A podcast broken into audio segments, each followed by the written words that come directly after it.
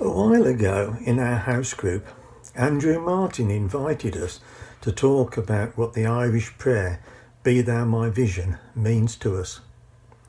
The words from the early Middle Ages obviously have a great significance, but for me it is the music, which wasn't added until the 20th century, that enhances a feeling of being close to God, especially when it is a traditional Celtic arrangement.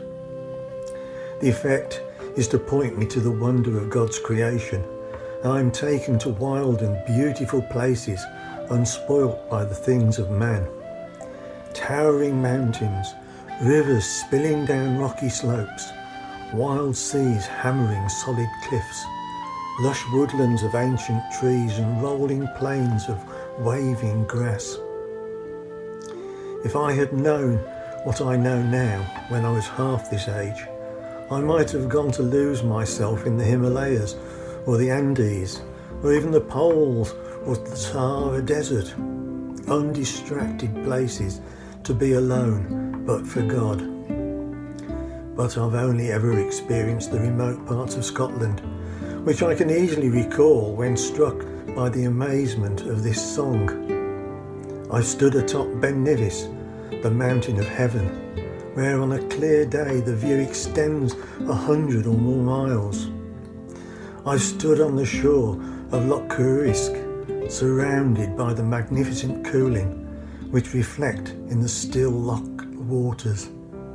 There, you know, there is barely a soul for miles around. Fingal's Cave on Staffa to hear the music of the waves captured so poignantly by Mendelssohn then there was an unexpected encounter while walking to hidden beaches near Arisaig. In a tree at the side of the path, I came nose to beak with a sea eagle before he flew away in a lazy, disdainful glide. Or the sight of a watchful, antlered stag silhouetted on a far hilltop, sniffing the air to catch my scent. It's easy to imagine that heaven might be like these places.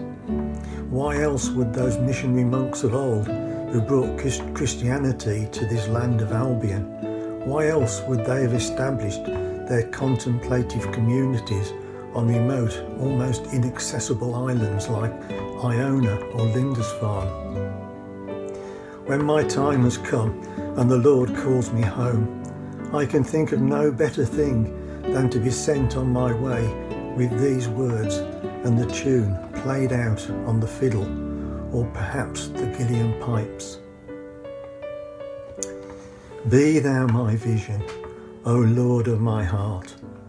Naught be else to me, save that thou art. Be my best thought in the day and the night, waking and sleeping, thy presence, my light.